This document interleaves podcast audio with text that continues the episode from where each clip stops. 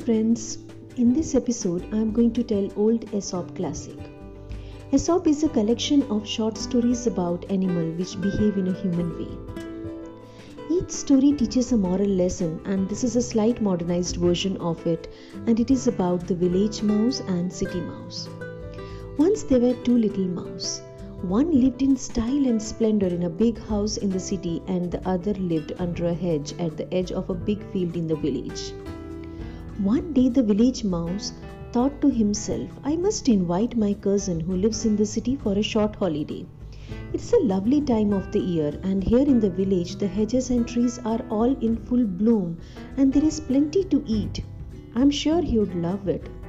So, sure enough, a few days later, City Mouse arrived from his home in the village carrying his Louis Vuitton bag under his arm and sporting a fine waistcoat and trouser. But when he looked around Village Mouse's little home, he wrinkled his nose in disapproval. Forgive me, cousin, he said, lifting his tail carefully so that it wouldn't trail in the mud, but I had no idea you lived in such a poverty. He said to the village mouse that you must come back with me to the city and experience real living. And so the next day, after City Mouse had spent a miserable night avoiding raindrops from the leaves of the hedge and attempting to hide his distaste at the nuts and berries that he was offered for his supper, the two set off together to City Mouse home. Now, this is what a house should be, he exclaimed proudly as he ushered Village Mouse through the hole and into the larder where the cook kept all the food. Village Mouse gasped when he saw the huge spread laid out before him. But it was not the sort of food he was used to. There was rich cheese, cakes, and some delicious smelling chocolates. It was difficult to know from where to start. But no sooner had they begun to tuck in than City Mouse shouted, Cat! and dragged his petrified cousin behind him. Much to Village Mouse's dismay, this incident set the scene for the rest of the day. Every time the two mouse started their supper, the cat would appear at the larder door and they would need to dash back to safety. Soon Village Mouse was exhausted, his nerves were shattered. He was started to get indigestion with the constant interruption to their meal. Even the chocolates didn't taste so good.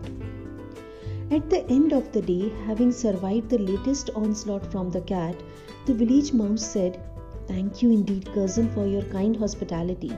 But I couldn't live like this. My nerves are in shred. I must get back to the peace and quiet of the village. I don't think I can stand much more of this. And with that, he picked up his belongings, which he kept in a tiny scrap of cloth, and head back to his own little home under the hedge. His cousin City Mouse was left pondering thoughtfully that village mouse has no accounting for taste of cakes and chocolates. now, I suppose the moral, each to his own, is the best fit for the tale. Although we talk glibly about being in someone else's shoes, we rarely, if ever, manage to do it. Everyone has its own share of ups and downs. There's advantages and disadvantages of everything. So there is no reason to feel good about our way of living to someone else each has a right to choose their way of living.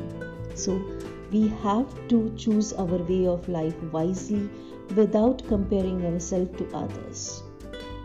So, this is the end of the story.